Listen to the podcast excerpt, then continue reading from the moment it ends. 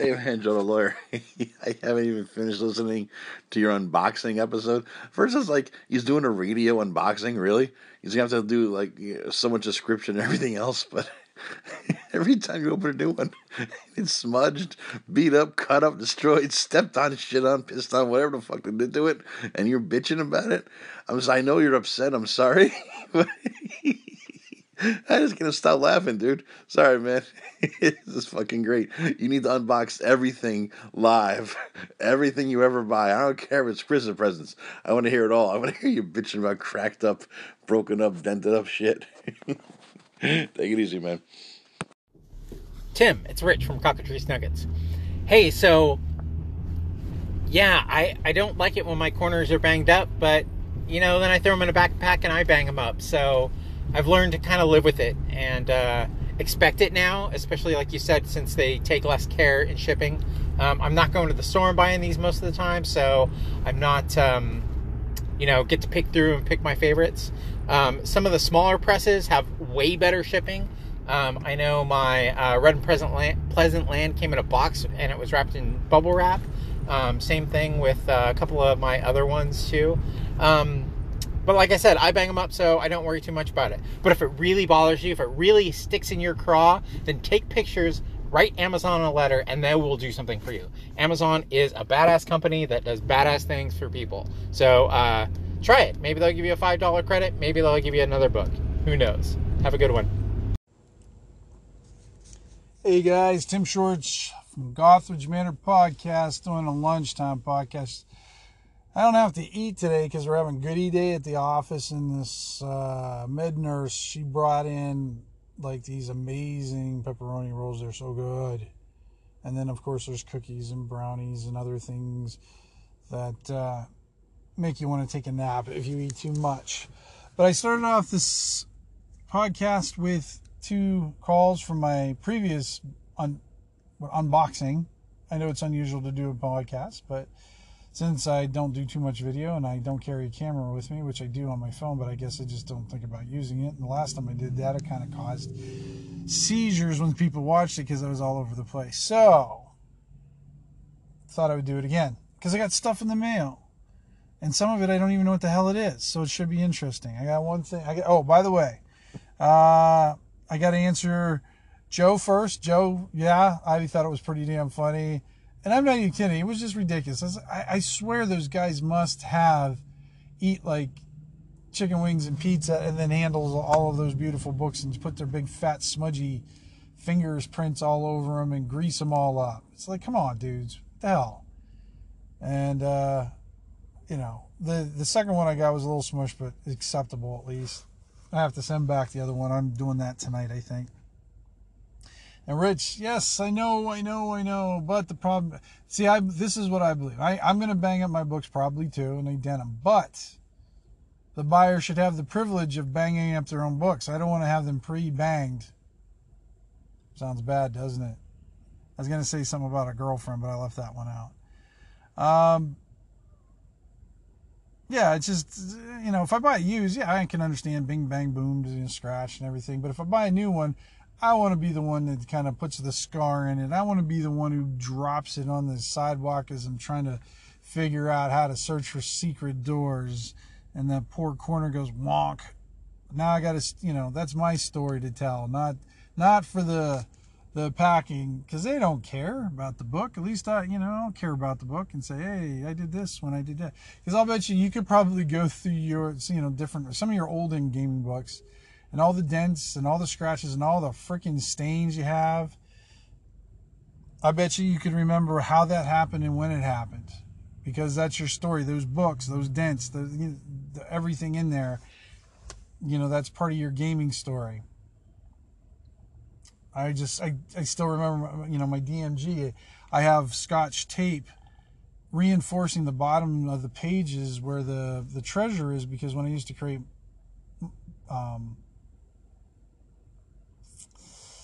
adventures and everything back in the day, I used those tables all the time, and I used them all the time to the point where the, the bottoms were getting worn out. They were fraying and ripping and that, so I took some Scotch tape and just kind of put them on the bottom of those pages, so it just sort of reinforcement so it wouldn't rip. Um, my my one uh, what is it? My uh, player's handbook has a stain on the one side because I told my friend Steve. I said, "Don't put your glass of Coke there. You're gonna spill it." He's like, "No, I won't."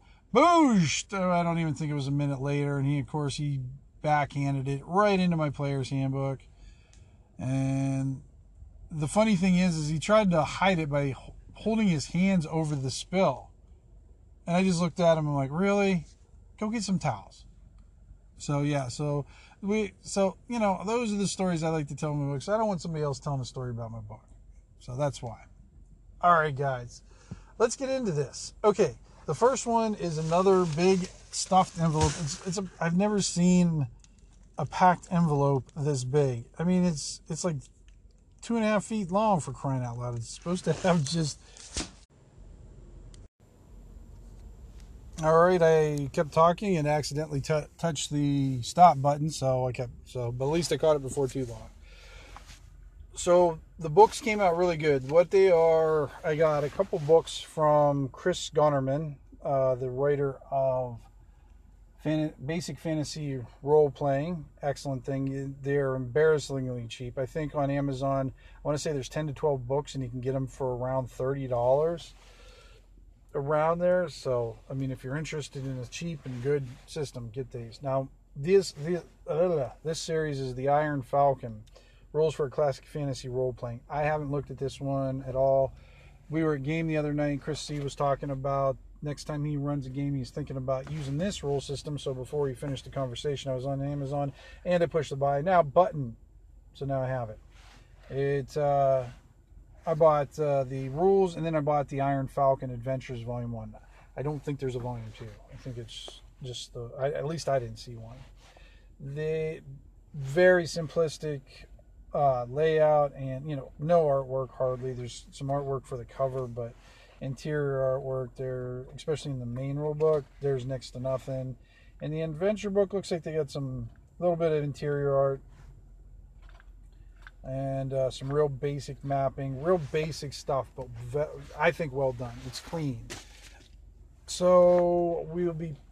So when Chrissy decides to play, he'll be um, using this. I mean, it kind of looks pretty comparable to to most of the systems. I have to look into it though a little bit better, just to see what the the differences are, the details. It looks like. Uh, Right off the bat, that I can see, like the hit matrix is je- definitely more generous than like the B X hit matrix. Fighters bump up at second level, then fourth, fifth, and sixth. So that's pretty good. You know, you can get that. Uh, just kind of looking. One of the there's a few things I seem to always look for just to, to compare systems. One is the hit matrix. The next thing is, is I look at the saving throws just to kind of compare how hard it is for the saves. And I'm looking for that right now, with what even their save system is. Um, let's see here. Index time, because I don't see it in the front. Oh, it doesn't have an index. Oh, rule book without an index. Ah. Okay. Look at contents then. I'll go the other way. Back to the front, front to the back. Whichever way you want to do it. Let's see here, guys. It is...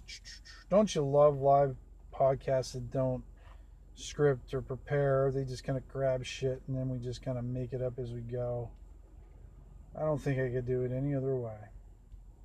Well, anyways, I can't seem to find that right now. So what I'll do, one of the other things I look at... Uh, is I check out what the sleep spell is, because it's funny how differing it is. So let's look at sleep. Sleep, first level, spell causes magical slumber to come upon a number of creatures within a one, looks like a one inch radius circle up to twenty-four inches away from the caster. Creatures with the, with the fewest hit dice are affected first. To determine how many are affected, roll two d eight. For each creature having one hit dice, deduct one for the total. Okay, so pretty standard stuff. Up to four hit dice. More than four hit dice cannot be affected. So, so standard snoozer uh, kind of spell, which is interesting. The other thing I look at, I always check out the heal spell, see how much the, the uh, heal is. And if they have different healing spells. This one, all right, I must be in the, there's no healing for the magic user. Let me see if the cleric here. It's kind of set up a little different than what I'm used to. I guess, let me see, magic, magic, magic. So I guess, so what they do is they set up the spells in alphabetical order, but divided by class. So your cleric spells are separate from your magic user spells. Uh, let's see here. Where is heal?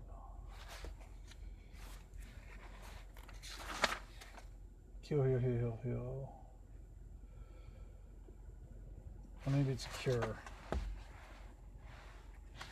Better way. Okay, so this one has cure light wounds and cure serious one, so that's two sets of cures. One is a first level spell, one d six plus one, pretty standard, and then the other the one other one is at fourth level, and that is two d six plus two, so that's cure serious wounds. So it doesn't go up to a, like cure critical wounds like it would be a three dice one. So so cool cool so the mm, clerical spells go up to seventh level. And mage spells go up to ninth level. So it goes up higher than your standard. It looks like it has some of the B X rules, but with some A D and D sensibilities to it. So, yeah, so that's a new system I just recently got. Chris Gonnerman on Amazon. Go get them. They're cheap. Not too bad. Okay. Now, the other day, this is something I'm kind of interested in, guys. I got this, it's a little tiny envelope, it's well padded. It's from Critical Dice, and I, I think I saw it on an online ad. And I and I actually pushed it, and it, it was about these story cards. I'm always interested in these kind of story dice, story cards, you know, shit like that that I always, I'm a sucker for. Boy, this is hard to get open too. Right. I might. So let's see here. There we go. So I don't know anything about it. Didn't read any reviews about it. Well, actually, I read reviews about the cards, but I can never tell if it was mom and dad or you know doing it. So there's no flip case for the thing. So it's just in plastic. They're a little bit smaller size than a regular deck of cards, and it's in pl- So let's just see. The deck will help you tell stories, whether it's for a creative writing project or for a creative storytelling game like Dungeons and Dragons. I wonder if they were allowed to use that. They snuck it in there. Ah. Uh, each card has three features to spark your creativity and help you make something great. And first thing I have to do is get the plastic off of it. Let's see if I can get one of my keys to cut it open. I just got to start carrying a knife with me or something like that. Of course, half the places I get when I go into the courthouse would probably throw me against the wall if I carry one of my knives in there. I have a small collection of knives in my desk from work that I have to take away from people every now and then. It's like I try to give them back to them at the end of the day, but they never come back. They just kind of disappear. So then I end up having... Got some really nice knives, actually. A couple of them are pretty pretty cool. Although my favorite, though, my supervisor, she has a really nice machete that's been... Uh, she got from someone that's been uh, die cut. And I don't know. This looks cool. So every once in a while we bring it out as a joke about, you know, if you don't get your paperwork done.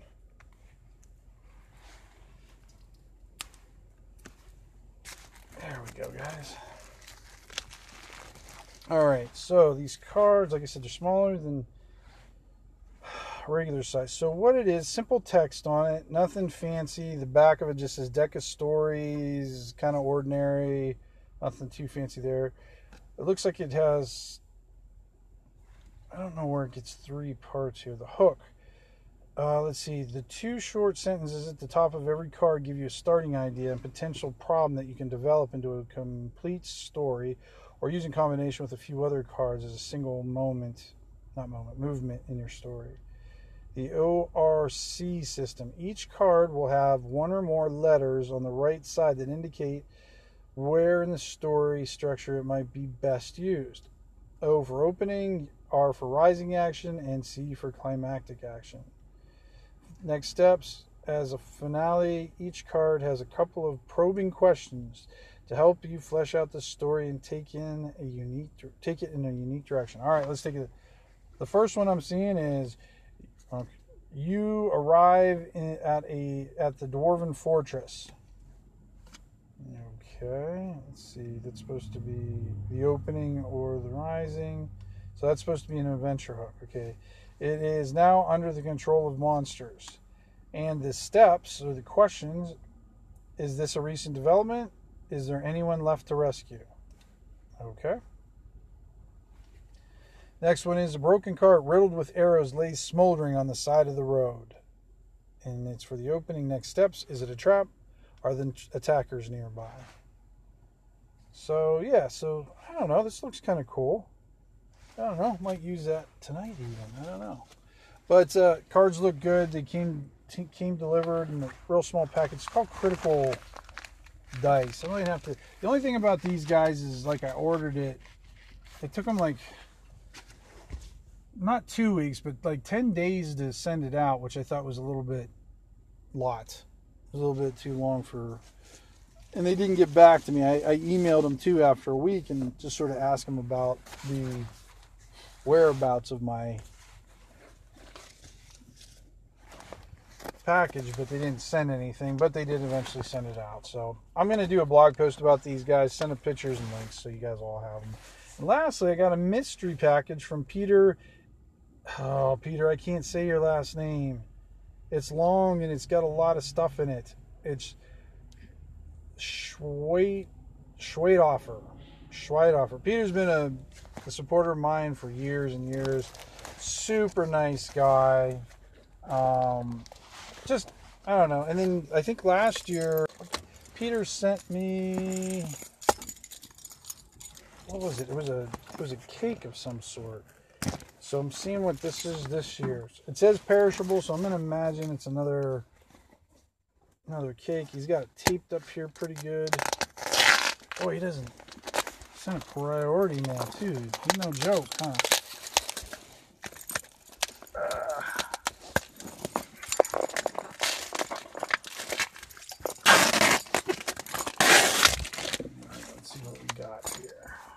Still more tape on here. Got to get that knife, guys. I got to risk getting slammed up against the wall in the, the courtroom. Maybe they won't mind.